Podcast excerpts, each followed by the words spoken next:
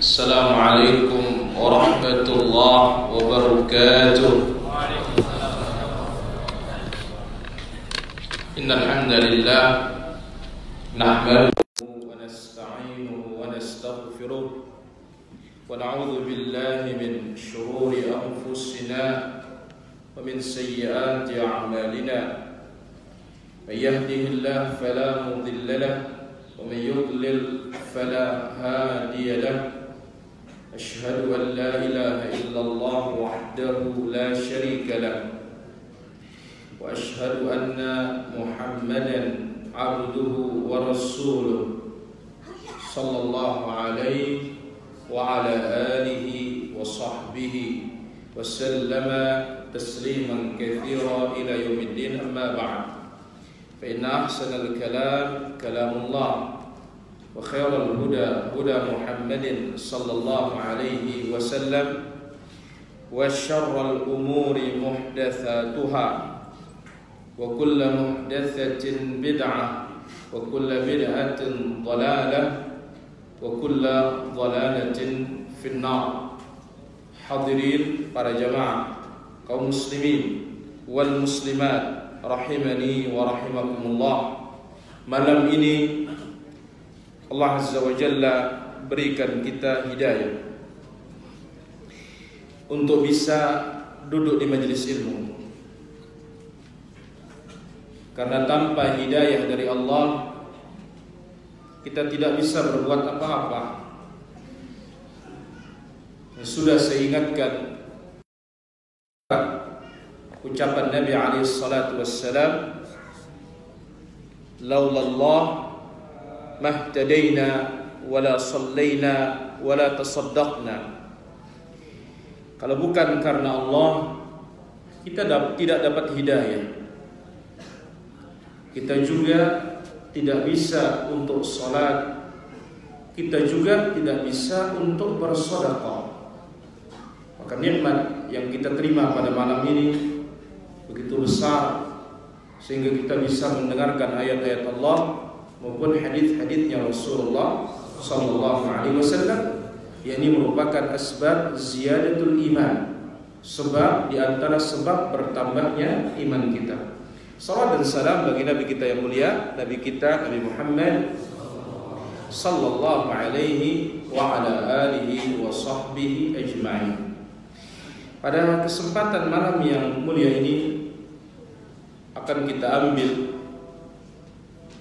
bagaimana kisah Islamnya Abdullah ibn Salam? Salah seorang ulama al-Yahud yang ada di kota Rasulullah sallallahu alaihi wasallam. Tetapi sebelum kita mendengarkan riwayat tersebut kita ambil dulu riwayat di dalam sahih al-Imam al-Bukhari dalam kitab al-i'tisam bil kitab was sunnah. Apa itu? Disebutkan oleh Imam Al-Bukhari rahimahullah.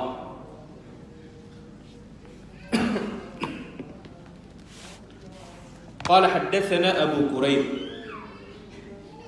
Al-Imam Al-Bukhari mengatakan telah menceritakan kepada kami Abu Quraib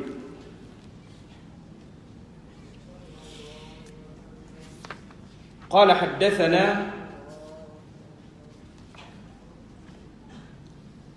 Abu Usama telah menceritakan kepada kami Abu Usama Qala haddatsana Buraid Abu Usama berkata telah menceritakan kepada kami Buraid An Abi Burdah dari sahabat Abu Burdah radhiyallahu an qala beliau berkata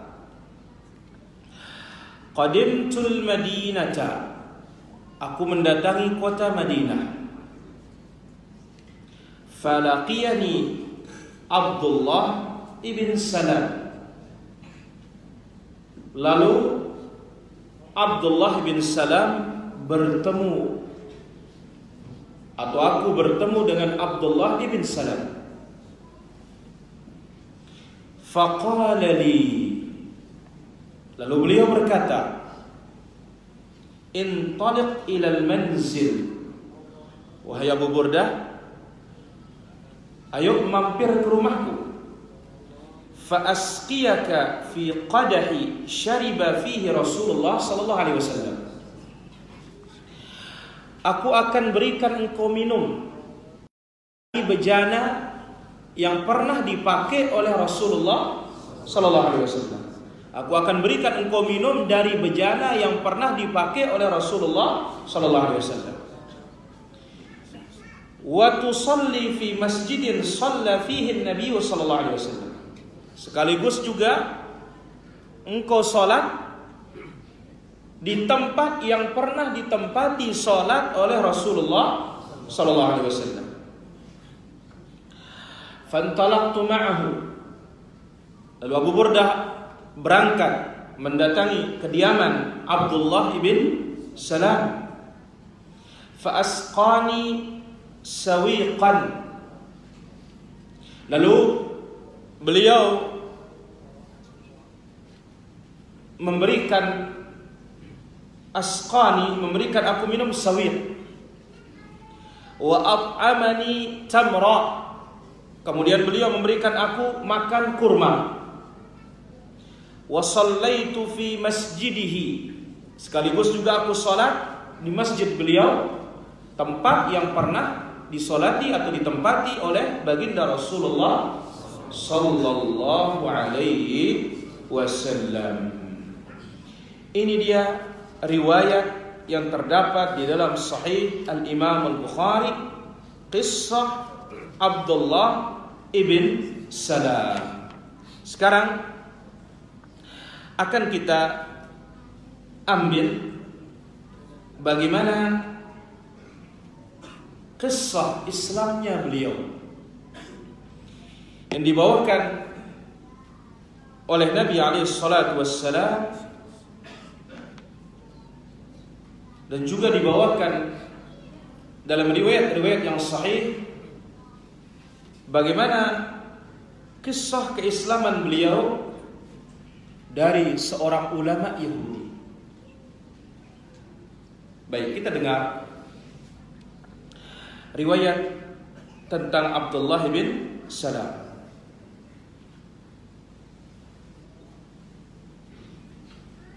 Dari Abdullah bin Salam Beliau menceritakan sendiri Di dalam sahih Dalam riwayat Imam Ahmad Dan juga Imam Al-Hakim Lama qadiban Nabi sallallahu alaihi wasallam injafal al-Madinah tanjafal an-nasu alaihi. Begitu Nabi alaihi salatu wassalam mendatangi kota Madinah. Orang-orang ada mengerumuni Nabi sallallahu alaihi wasallam. Nabi dikerumuni. Wa kuntu fi manin jafal termasuk aku orang yang mengerumuni beliau. Falamma ra'aituhu ketika aku melihat Nabi Muhammad sallallahu alaihi wasallam kata Abdullah bin Salam, "Araftu anna wajhahu laysa biwajhin kadzdzab." Sekilas begitu melihat wajah Nabi, aku tahu ini wajah orang yang tidak suka bohong. Ya. Bukan dibaca wajahnya. Tapi nampak ada wajah orang yang pura-pura. Ada orang yang memang wajah seperti itu asli. Dilihat wajah Nabi alaihi salatu wassalam ternyata Pak wajah Nabi itu bukan wajah orang yang suka bohong. Fakana awwala syai'in Yaqul. Maka kata beliau, hal yang pertama kali aku dengar dari Nabi sallallahu alaihi wasallam apa itu? Ya nas. Hai sekalian manusia. Afsus salam. Tebar luaskan salam. Assalamu alaikum. Wa at'imut ta'am. Berikanlah orang makan wasilul arham sambung hubungan kekeluar Gaan, rahim. Wasallu bil laili wan nasu Dan salatlah di malam hari ketika orang sedang tidur. Salat apa? Tahan, tahajud, salat malam. Tadkhulul jannata bisalam. Kalian akan masuk surga dengan sejahtera, damai. Riwayat yang lain menerangkan tapi belum masuk Islam ini para Hanya mendengar karena dia dapat riwayat berita di dalam Taurat. Dia seorang alim Yahudi. Riwayat yang lain, yang riwayat kelima Al-Bukhari rahimahullah taala. Ata Abdullah bin Salam Rasulullah sallallahu alaihi wasallam maqdamahu ila al-Madinah. Abdullah bin Salam mendatangi Nabi Shallallahu Alaihi Wasallam ketika Nabi datang ke kota Madinah. Qala faqala Ibnu Abdullah bin Salam berkata, "Inni sa'iluka an thalathin la ya'lamuha illa Nabi." Nah, di sini dia mau tes Nabi sekarang. Ya Muhammad, aku akan tanya engkau tiga perkara yang mana pertanyaan ini tidak ada yang tahu jawabannya kecuali Nabi. Kalau engkau Nabi pasti tahu. Ma awwalu asyratis sa'ah? Ini pertanyaan pertama. Ya Muhammad, apa tanda kiamat pertama? Yang kedua, wa ma huwa awwalu ma ya'kulu ahlul jannah? Apa makanan pertama penduduk sur surga? Kalau masuk hotel welcome drink, paling kalau drink. Ini ya makanan pertama untuk menyambut penduduk surga. Mudah-mudahan kita termasuk ya orang-orang yang dimasukkan ke dalam surga Allah Azza wa yang kedua. Yang ketiga. Wa min aina yushbihul walad abahu wa ummah apa sebab dari mana datangnya anak itu kok mirip dominan ke bapak, kadang-kadang mirip dominan ke ibu, bahkan kadang-kadang ke paman. Paman dari pihak ibu. Dari mana? Tidak ada yang tahu jawaban ini kecuali siapa? Dia seorang nabi.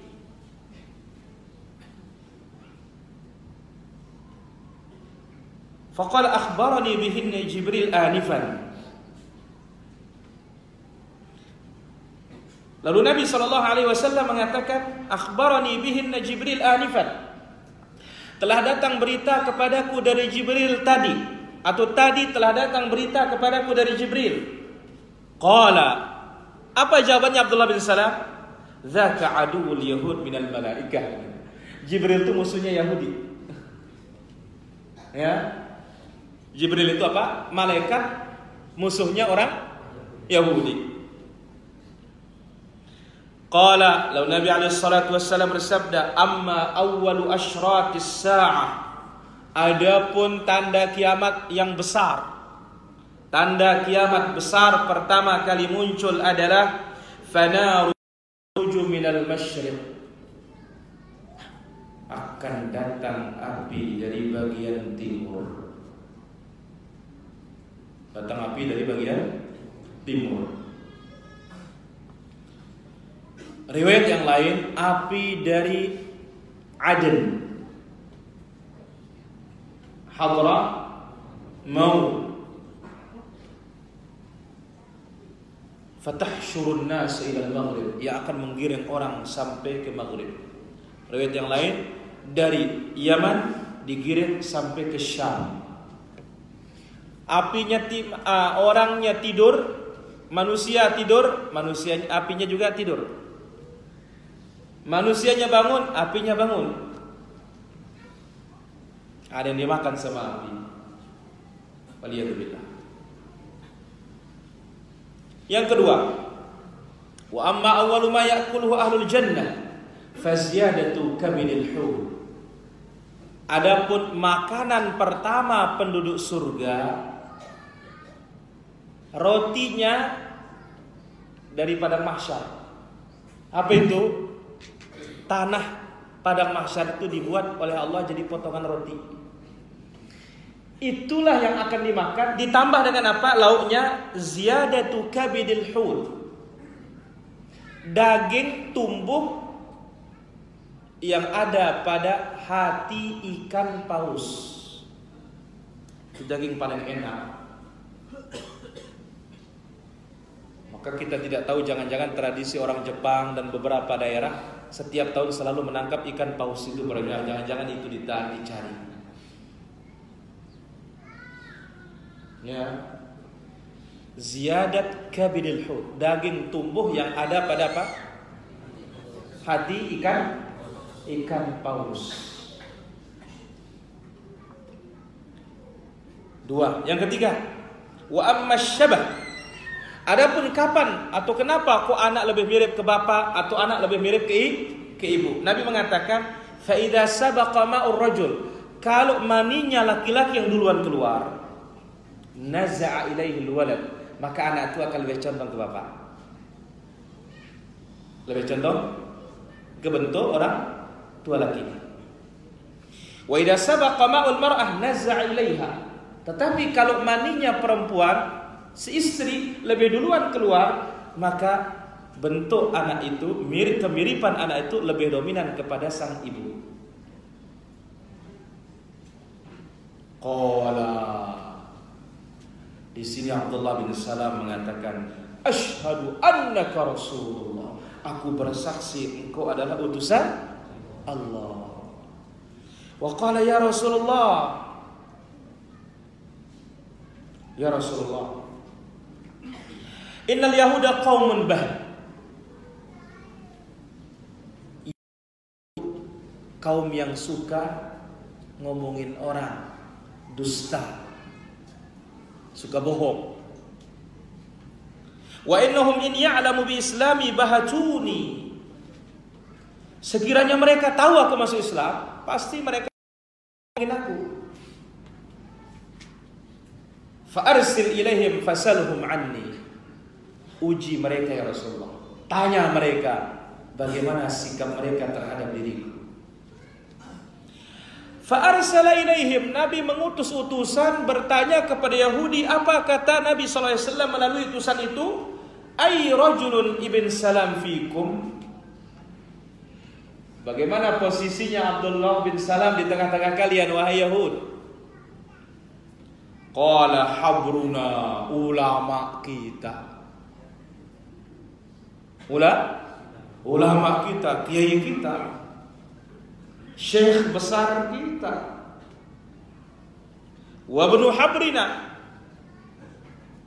wa alimuna, wa benu alimina, anak dari ulama kita. Ya, tokoh kita, anak dari tokoh kita, alim kita, anak dari orang alim kita. Lalu Nabi SAW tanya dia, atau tanya mereka melalui utusan ini. Ara'aitum in aslama tuslimun? Bagaimana menurut kalian? Sekiranya ulama kalian Abdullah bin Salam ini masuk Islam, kira-kira kalian masuk Islam? Qalu a'adahu Allah min dzalik. Apa kata orang Yahudi? Semoga Allah melindungi Abdullah bin Salam dari masuk Islam. Jangan sampai dia masuk masuk Islam. Tapi apa? Abdullah bin Salam sudah masuk? Masuk Islam. Dengan jawaban Nabi terhadap tiga pertanyaan tanda kiamat pertama kemudian? Makanan pertama penduduk surga kemudian kemiripan sang anak kepada orang orang tua. Sudah masuk masuk Islam. Ashadu annaka rasul Rasulullah. Aku bersaksi bahwasanya engkau utusan utusan Allah Subhanahu wa taala. Qala fa kharaja Abdullah setelah diadakan dialog utusan Nabi dengan siapa? Yahudi. Yahudi. Bagaimana kira-kira kalau ulama kalian itu masuk Islam? A'adzahullah min min dzalik. Semoga Allah melindunginya dari masuk Islam. Fa Abdullah bin Salam, akhirnya Abdullah bin Salam keluar. Setelah itu langsung keluar. Di sinilah Abdullah bin Salam bersyahadat. Ashhadu an la ilaha illallah. Aku bersaksi bahwasanya tidak ada ilah yang berhak untuk diibadahi kecuali Allah. Wa anna Muhammadan Rasulullah. Aku bersaksi Muhammad adalah utusan Allah. Faqalu langsung terbalik 180 derajat. Apa kata Yahudi? Syarruna wa ibnu syarrina. Orang yang paling buruk Abdullah bin Salam ini. Anak dari orang yang paling paling buruk. Wajahiluna wabnu jahilina. Orang yang paling bodoh. Anak dari orang yang paling bodoh. Faqala ya Rasulullah. Abdullah bin Salam berkata, "Ya Rasulullah, alam ukhbir ka'annahum qaumun bah." Ya Rasulullah, bukankah aku sudah ngomong? Mereka ini kaum yang sangat dusta ini. Hah? Langsung berapa berapa? 180 derajat. Berbeda dengan Nasrani. Wala tajidanna aqrabahum mawaddatan lil ladzina amanu alladzina qalu inna nasara nasara. Engkau akan temukan yang lebih dekat kepada Islam itu yang mengatakan kami itu Nasra Nasrani. Tapi Yahudi tidak. Wala tajidanna ashaddan nasi adawatan lil ladzina qalu Yahud atau latihan dan nasi adawat alladziina amanu Yahud. Engkau akan temukan orang yang paling keras permusuhannya terhadap Islam siapa?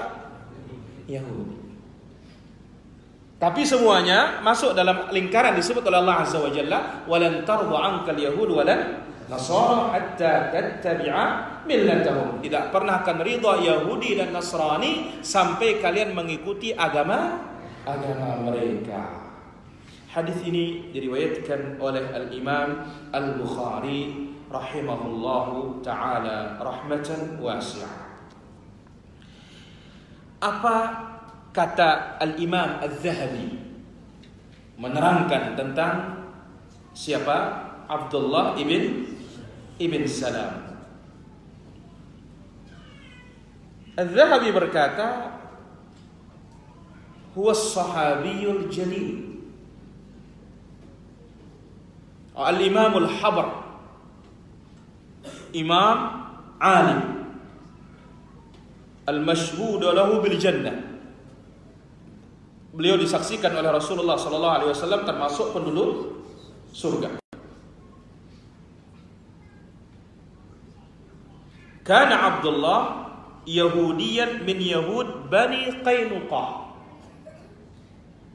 Abdullah bin Salam ini termasuk Yahudi Bani Qainuqa. Ingat, di kota Madinah ada tiga suku Yahudi di saat Nabi berhijrah ke kota Madinah. Sebutkan yang tiga itu Ahmad. Ahmad bal Ahmad. Satu aja. Satu saja.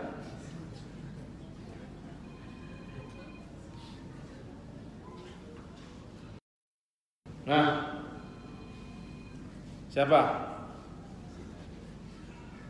Ya, terakhir. Bani Nadir.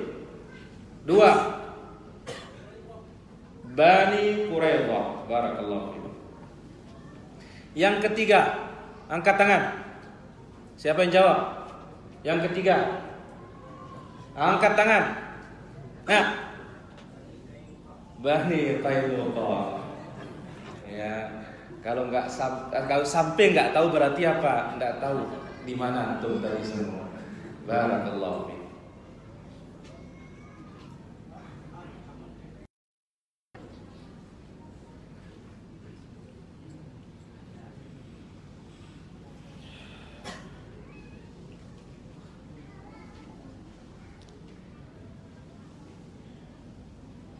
disebutkan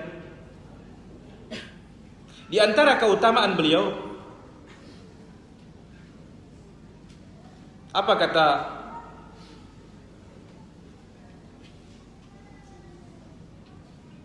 para ulama kita berdasarkan hadis Nabi alaihi salatu wasallam diriwayatkan oleh Imam Bukhari dan Muslim wa huwa mimman yu'tawna ujurahum marratain. Abdullah bin Salam ini termasuk orang yang diberikan pahala dua kali lipat para jemaah. Dikasih pahala berapa? Dua kali lipat. Kenapa? Karena Nabi alaihi salatu wasallam bersabda, "Thalathatun lahum ajran." Ada tiga orang yang punya dua kali lipat pahala. Ada tiga orang yang mendapatkan dua lipat paha, pahala. Pertama, rajulun min ahlil kitab amana bi nabihi wa amana bi Muhammadin sallallahu alaihi wasallam. Seorang ahlul kitab. Dia beriman kepada nabinya dan beriman pula kepada Nabi Muhammad sallallahu alaihi wasallam. Ini dapat dua kali lipat pahala. Abdullah bin Salam. Apa agamanya dulu? Yahudi. Dia beriman kepada Nabi Musa. Beriman juga kepada Nabi Muhammad. Berapa pahalanya? Dua. Yang kedua, wal 'abdul mamluk idza adda haqqallah wa haqqa mawali. Budak dan hamba sahaya. Ketika dia menunaikan hak Allah, salatnya, puasanya, dan yang lainnya, kemudian dia menunaikan hak tuannya, kerja, dan yang lainnya dia dapat berapa? Dua pahala. Yang ketiga, warajulun kanat indahu amatun. Seorang tuan yang memiliki budak perempuan. Yaqauha digauli. Fa'addabaha, fa'ahsana ta'dibaha. Dididik budaknya dengan bagus. Wa'allamaha fa'ahsana ta'limaha. Kemudian diajar dengan pendidikan yang terbaik. Setelah itu dimerdekakan. Fatazawwajaha. Dinikahi terus setelah dimerdekakan. Falahu. Dia dapat dua pahala. Dan di sini penting diperhatikan bahwasanya seorang tuan punya budak perempuan. Digauli, lahir anak, anaknya merdeka, yang digauli tetap budak. Seandai kata budaknya tanpa dimerdekakan langsung dinikahi dalam keadaan budak maka sang perempuan ini budak anak yang lahir juga tetap jadi budak. Jadi ini bedanya para jamaah. Jadi kalau budak belum dimerdekakan dinikahi lahir anak ibunya budak anaknya budak. Ibunya hamba sahaya anaknya hamba sahaya. Sebaliknya dapat budak digauli lahir anak anaknya merdeka, ibunya tetap menjadi hamba sahaya. Kalau di sini diajar, dididik, bagus. Setelah itu dimerdekakan, setelah dimerdekakan dinik dinikahi, maka tuannya dapat apa? Dua pahala. Rasulullah sallallahu alaihi wasallam waktu perang Khaybar dia mendapatkan tawanan Sofia binti Huyai. Sofia, wanita Yahudi yang sangat cantik. Dimerdekakan oleh Nabi Shallallahu Alaihi Wasallam. Setelah dimerdekakan, dinikahi oleh Nabi Alaihi Wasallam. Dijadikan maharnya, mas kawinnya merdeka. Merdeka. Nah, ini dia tiga orang yang mendapatkan pahala dua kali lipat. Termasuk di sini siapa? Abdullah bin ibn Salam. Itulah dia para hadirin rahmat Allah Azza wa Jalla sepenggal kisah dari kehidupan atau masuk Islamnya atau bersyahadatnya siapa? Abdullah bin Salam yang mana diketahui dalam kitab Taurat pertanyaan-pertanyaan yang tadi yang tiga itu sekiranya dilontarkan tidak ada yang tahu kecuali Nabi sebab apa itu didapat hanya dari wahyu tidak mungkin didapat dari buku-buku cerita. Abdullah bin Salam belajar Taurat. Baik. Apa penjelasan dan faedah yang bisa diambil dari hadis yang tadi? Kisah Abu Hurairah Abu Burdah begitu rahimahullah yang datang ke kota Madinah bertemu dengan Abdullah bin Salam lalu Abdullah bin Salam menemui beliau dan diundang ke rumahnya, ayo ke rumah, aku kasih engkau minum dari tempat yang pernah Nabi gunakan minum, engkau sholat di tempat yang pernah Nabi sholat. Sampai di rumahnya Abdullah bin Salam dikasihlah dia sawir. Apa ya makna dari as-sawir? Ya, apa makna as-sawir? Disebutkan makna dari as-sawir di dalam hadis Nabi sallallahu alaihi wasallam Sawiq itu adalah makanan yang ditumbuk terbuat dari gandum. Ini makna dari apa? Sa sawir. Makanan yang dibuat dari gandum yang ditumbuk dan dibuat dijadikan ya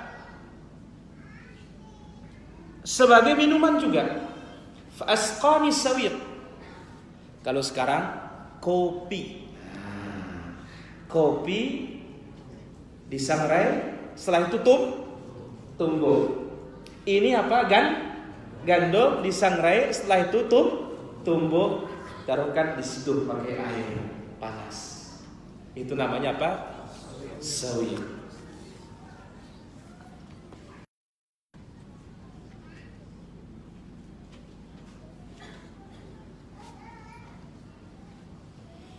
Dikatakan di sini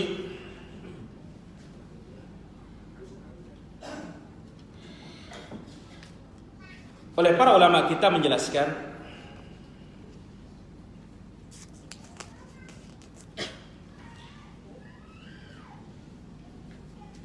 oleh Imam Ibnu Hajar rahimahullah taala dan yang lainnya sebab kudum Abi Burdah ilal Madinah Kenapa Abu Burdah ini datang ke kota Madinah menemui Abdullah bin Salam? Dia datang untuk belajar ilmu. Karena ingat, di zaman sebelum dia masuk Islam, dia seorang ulama.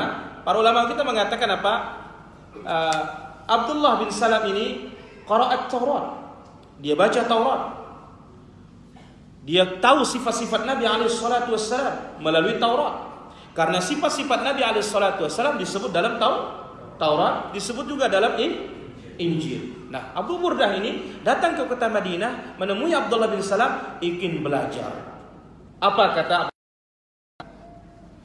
Arsalani abi ila Abdullah bin Salam li'ata'allama minhu. Bapakku mengirim aku kepada Abdullah bin Salam untuk belajar. Abdullah bin Salam bertanya, "Man anta? Siapa engkau?" Fa akhbartuhu. Aku kasih tahu beliau, aku ini datang dikirim oleh orang tuaku untuk bela belajar. Farahhaba bi. Lalu beliau mengucapkan selamat datang bagi para penuntut ilmu. Baik, apa faedah yang bisa diambil dari kisah Islamnya Abdullah bin Salam dan riwayat yang dibawakan oleh Imam Al-Bukhari di sini tentang pertemuan Abdullah bin Salam dengan Abu Burdah. Faedah yang pertama. Hadis ini menerangkan manaqib keutamaan sahabat yang mulia Abdullah ibnu Salam dia adalah sahabat di antara sahabat yang mendapatkan kepahala berapa kali? Dua kali. Karena dia asalnya Yahudi beriman dengan nabinya, kemudian masuk Islam beriman kepada Nabi Muhammad sallallahu alaihi wasallam. Faedah yang kedua. Hadis ini menerangkan kepada kita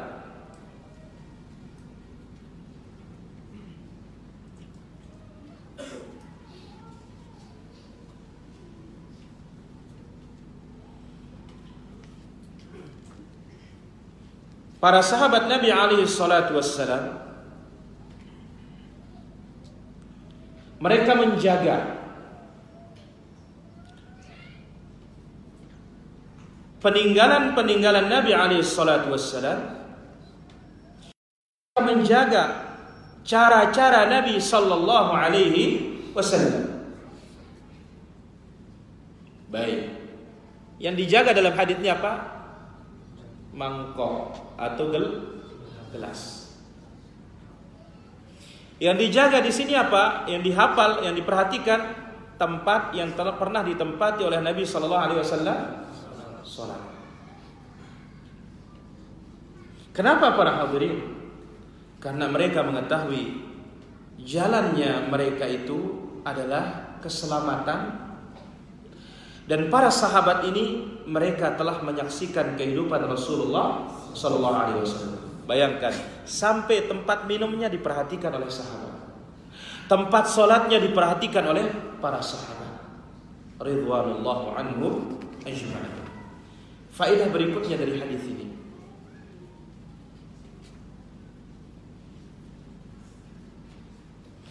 Hadis ini menerangkan wafihi ikramu ad-dhaif. Hadis ini menerangkan kepada kita pentingnya memuliakan tamu. Wah ini para hadirin, pentingnya memuliakan apa? Tamu. Tapi ingat, ad-dhiyafatu. Menjamu tamu itu tiga hari tiga malam. Ini kalau di tempat itu tidak ada penginapan yang bisa dia bayar apa misalnya. Selebihnya tamu ini harus tahu diri. Kecuali tuan rumah minta tidak boleh keluar berapa lama pun tetap di rumah. Dan ini karamnya, kemurahannya para sahabat yang diajarkan oleh Nabi Sallallahu Alaihi Wasallam menjamu apa tak? Tamu. Dan menjamu tamu tidak boleh takallub berlebih-lebihan para hadirin. Menjamu tamu tidak boleh berlebih berlebih-lebihan. Maka Imam Ahmad rahimahullah taala kalau dia bertamu kepada orang lain, beliau ditanya, apa yang kau inginkan wahai imam? Qala aisaruhu. Mana yang paling mudah? Mana yang paling apa? Paling mudah. Tetapi mereka para ulama terdahulu, para ulama salaf, mereka orang terbaik dalam menjamu tamu, tapi mereka tidak mau berlebihan. Satu kisah ya, ada seorang bertamu kepada Imam Ahmad rahimahullah taala. Begitu bertamu, Imam Ahmad kewajiban memuliakan tamu. Dia harus menggadaikan embernya supaya tamunya bisa makan roti. Embernya digadaikan. Akhirnya makanlah sang tamu ini di rumah Imam Ahmad. Begitu dia makan, ya, apa katanya? Dalam bentuk sindiran. Enak sekali roti ini kalau ada lagi pasangannya. ya atau sebelumnya dikatakan Imam Ahmad punya roti tapi sekarang tidak ada pasangannya nama za'tar za'tar nih seperti rempah-rempah apa katanya enak sekali roti ini kalau ada pasangannya za'tar katanya. Imam Ahmad akhirnya apa? Gadekan embernya belikan za'tar. Selesai dia makan dia memuji Allah Subhanahu wa taala. Dengan pujian dia mengatakan apa? Alhamdulillah segala puji bagi Allah Azza wa Jalla.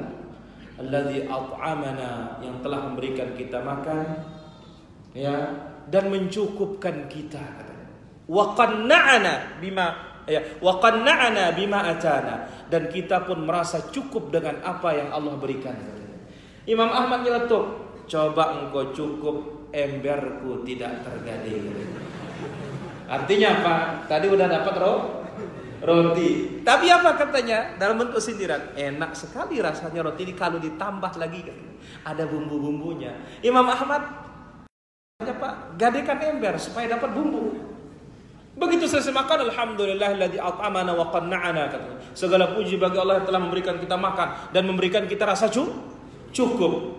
Akhirnya Imam Ahmad mengatakan, coba engkau merasa cukup, nggak mungkin emberku melayang. Lalu apa dikatakan? Sekiranya Nabi tidak melarang kita untuk takalluf untuk tamu, la takallaftu. Ya, berlebih-lebihan dalam menjamu tamu, saya aku akan jamu kalian berlebih-lebihan kata beliau. Maka kita katakan hukum asal ya Naam, wajib ikramul dhaif, memuliakan apa? Tamu. Karena Nabi alaihi salatu wassalam bersabda, "Man kana yu'minu billahi wal yawmil akhir falyukrim dhaifah." Siapa yang beriman kepada Allah dan hari akhir, muliakan apa? Tamu. Tetapi memuliakan tamu tidak boleh apa? Memaksakan diri berlebih berlebih-lebihan. Tamunya juga harus tahu tahu diri. Beda ya kalau benar bukan basa-basi. Ya, Anda mau datang 10 menit lagi atau satu jam lagi. Apa yang kau inginkan? Pesan. Beda kalau ini. Nah sekarang kita tahu keadaannya susah. Ya, kita telepon dia. Apa yang kau inginkan? Ya jangan paksakan orang. Ya, nanti untuk minta anak pengen kambing bakar. Yang dibakar juga ada. Baik, faedah berikutnya dari hadis ini.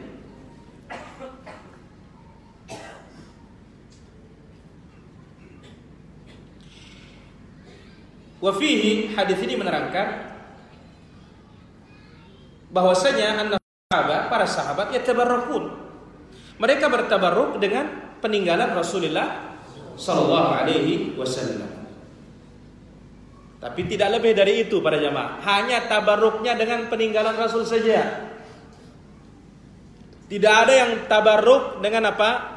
Peninggalan Abu Abu Bakar. Tidak ada yang tabaruk dengan peninggalan Umar atau bekasnya Abu Bakar, bekasnya Umar tidak ada.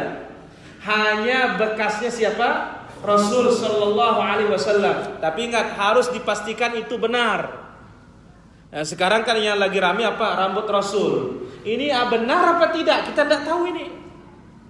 Ini sesuatu yang tidak dipastikan kebenarannya. Jangan coba-coba. Nah, adapun ya yang bukan peninggalan Rasul tapi Rasul sebut pakai dia air zam zam-zam Nabi suruh bahkan kalau ada ke Mekah jangan lupa zam-zam kata Nabi Shallallahu Alaihi Wasallam tapi jangan zam-zam oplosan iya karena Indonesia ini banyak zam-zam dioplos juga ya mana juga Nabi suruh pakai minyak zait zaitun ya hati-hati juga jangan-jangan dipakai bimoli Dibilang zaitun nanti. Ya. Ini air zam-zam, bukan air zam-zam, air jam-jam, air jamak-jamak.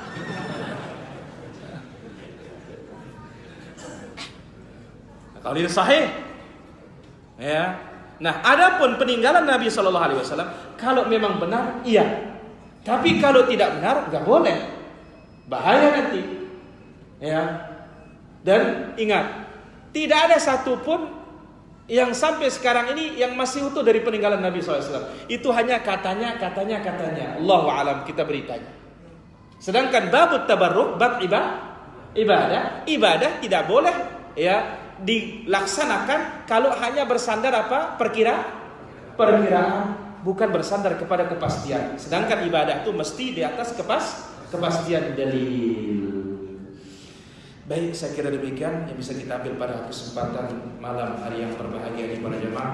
Mudah-mudahan Allah Azza wa berikan kita taufik. Insyaallah berikutnya masuk kita ke bab lain yaitu bab yang ke-18 insyaallah. Bab yang ke-18 ini hanya satu hadis dibawakan oleh Imam Al-Bukhari rahimahullah taala rahmatan wasi'ah. Nanti kita sambung lagi Eh, malam Sabtu di Masjid Silaturahman Medas Gunung Sari insyaallah. Sallallahu alaihi wa Muhammad walhamdulillah rabbil alamin. Baru kita jawab. Fadhil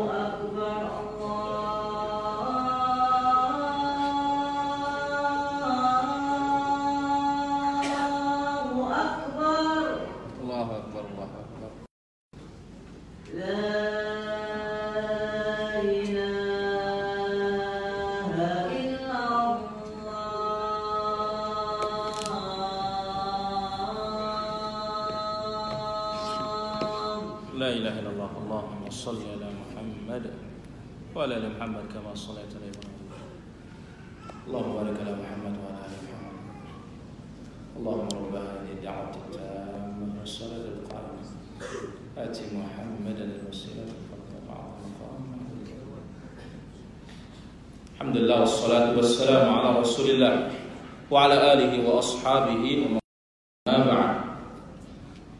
Ada beberapa pertanyaan di sini. Pertama, bagaimana keimanan orang-orang Yahudi setelah diutusnya Nabi Isa alaihissalam sebagai rasul? Apakah mereka langsung menjadi kafir? Pertama kita katakan berbeda syariat Nabi Musa dengan syariat Nabi Isa.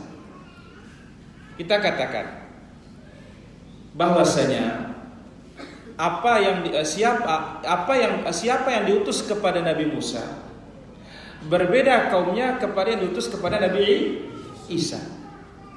Kita katakan kalau menyelisih prinsip Nabi Musa maka otomatis dia akan menyelisih prinsip dakwahnya Nabi Isa. Karena seluruh para ambia prinsip dakwahnya apa? Satu. Tahu? Tauhid. Nah, kita katakan yang ada keterangan adalah ketika orang Yahudi Nasrani setelah diutus Nabi Muhammad tidak beriman kepada Nabi Muhammad, iya, mereka min ashabin nar termasuk penduduk neraka. Allah taala ala Bagaimana orang yang sholat tidak membaca takbir al-intiqal, takbir perpindahan, takbir ruku, takbir sujud, takbir dulu antara dua sujud. Pertama ini adalah wajib. Wajib cukup diganti dengan sujud sahwi saja. Kalau tidak sujud sahwi bagaimana? Kalau sengaja otomatis sholatnya ba batal. Wallahu taala ada wa ada.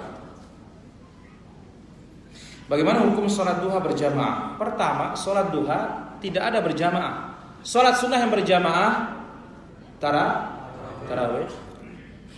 Sholat malam secara umum pas lebah pas puasa. Kemudian selain puasa keluarga keluar suami, istri, kemudian a, anak, boleh. Sholat duha tidak ada riwayat yang menerangkan dia itu berjamaah. Dan ingat, wa khairul hadi hadi Muhammadin sallallahu alaihi wasallam sebagai cara cara Nabi Muhammad sallallahu alaihi wasallam maka tidak usah berjamaah. Allah taala wa uh, Salat selepas azan secara berjamaah mendapat 27 kali lipat. Adakah membuat jamaah kedua dan ketiga mendapatkan jalan yang sama? Pertama, para ulama kita berselisih pendapat hukum mendirikan dua tiga jamaah dalam satu mas masjid tentu setelah selesai. Kalau belum selesai nggak boleh ya ini imam maghrib di sana buat imam maghrib nggak boleh.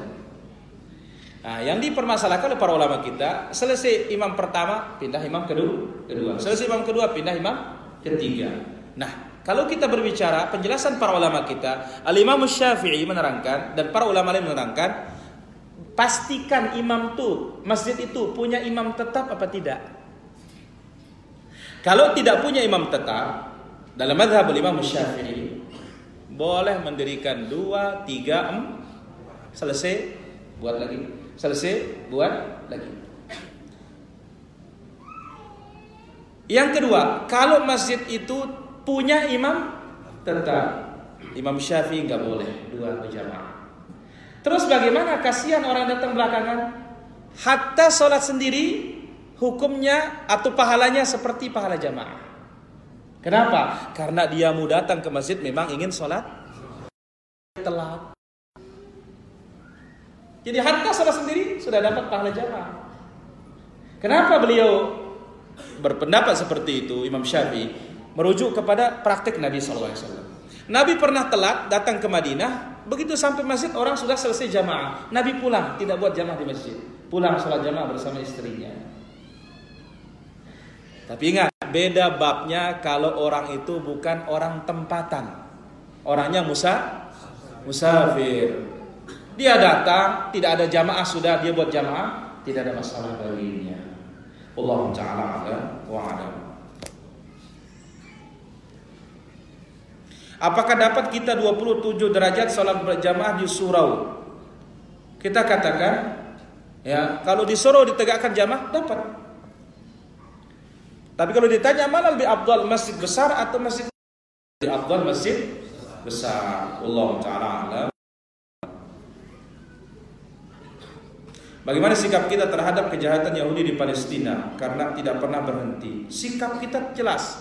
Kita mengingkari dan kaum muslimin Palestina kita doakan mereka kembali ke agama mereka, kembali kepada Islam dibawa oleh Nabi sallallahu alaihi wasallam sehingga mereka dimenangkan oleh Allah Azza wa Jalla. Selama kaum muslimin jauh dari agama mereka, susah dimenangkan oleh Allah Subhanahu wa taala. Allah taala ala.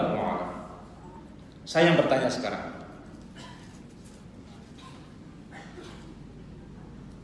Baik. Pertanyaannya apa? Siap jawab? Ini tinggal tiga mushafnya.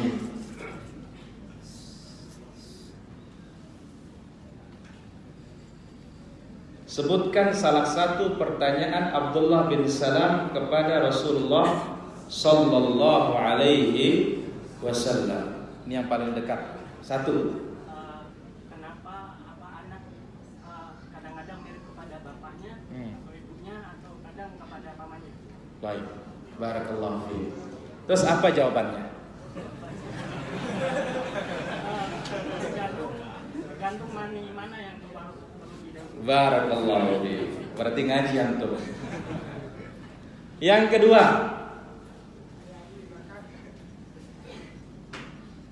Itu yang belakang. Ya. Apa jawabannya?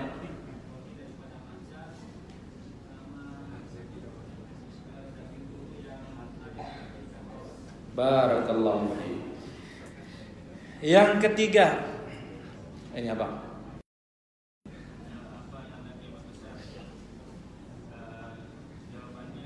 Sebentar dulu. Apa? Ayo. Terus jawabannya? Barakallahu. Pertanyaan antum saya jawab sekarang. Saya sering merasa diganggu sama jin dan sering merasa diikuti oleh jin. Terkadang juga sekilas dia sering menampakkan diri pada saya. Bagaimana cara saya berlindung dari gangguan mereka sedangkan saya tahu meminta untuk dirukyah hukumnya tidak boleh. Pertama, kita yang perbaiki akidah kita pada jemaah. Kuatkan diri kita dengan Allah. Apa kata para ulama salaf? Man khafallah khafahu kullu syai. Siapa yang benar-benar takutnya hanya kepada Allah, segala sesuatu takut kepada Dia. Wa man lam yakhafillah akhafahu kullu syai. Barang siapa yang tidak takut kepada Allah, segala sesuatu menakut-nakutinya. Hatta dia melihat bayangannya sudah takut sendiri dia, apalagi kalau Jumat. Berarti apa? Akidah perlu diperbaiki di mana Dua, dia harus melindungi diri jangan at-ta'widzat, perlindungan perlindungan. Salah satunya zikir pagi dan petang. Masuk WC, keluar WC. Masuk rumah, keluar rumah. Sebab apa? Hadir tentang zikir keluar rumah. Siapa yang hafal zikir keluar rumah? Siapa yang hafal zikir keluar rumah? Semua nggak hafal berarti nggak pernah zikir. Jamak-jamak doang subul berarti. Nah, siapa yang hafal? Apa? Bismillah tawakkaltu ala Allah la haula wala quwwata illa billah. Bas sampai sini. Apa kata setan? Jin. Karena setan itu dari jin. Apa katanya? Malaka birajulin qad wuqiya wa kufiya. Ngapain goda orang yang sudah dijaga sama Allah katanya. Ngapain menggoda orang yang sudah dilindungi oleh Allah Azza wa Jalla? Minggir, cari yang lain. Tapi kalau nggak baca, hati-hati. Saya kira demikian kajian kita pada kesempatan malam yang berbahagia dan mulia ini. Mohon maaf atas segala kekurangan dan kesalahan. Wal ilmu indallah. Sallallahu ala nabiyina Muhammad. Subhanakallah wa bihamdik. Asyhadu an la ilaha illa anta wa atubu ilaik. Wassalamualaikum warahmatullahi wabarakatuh.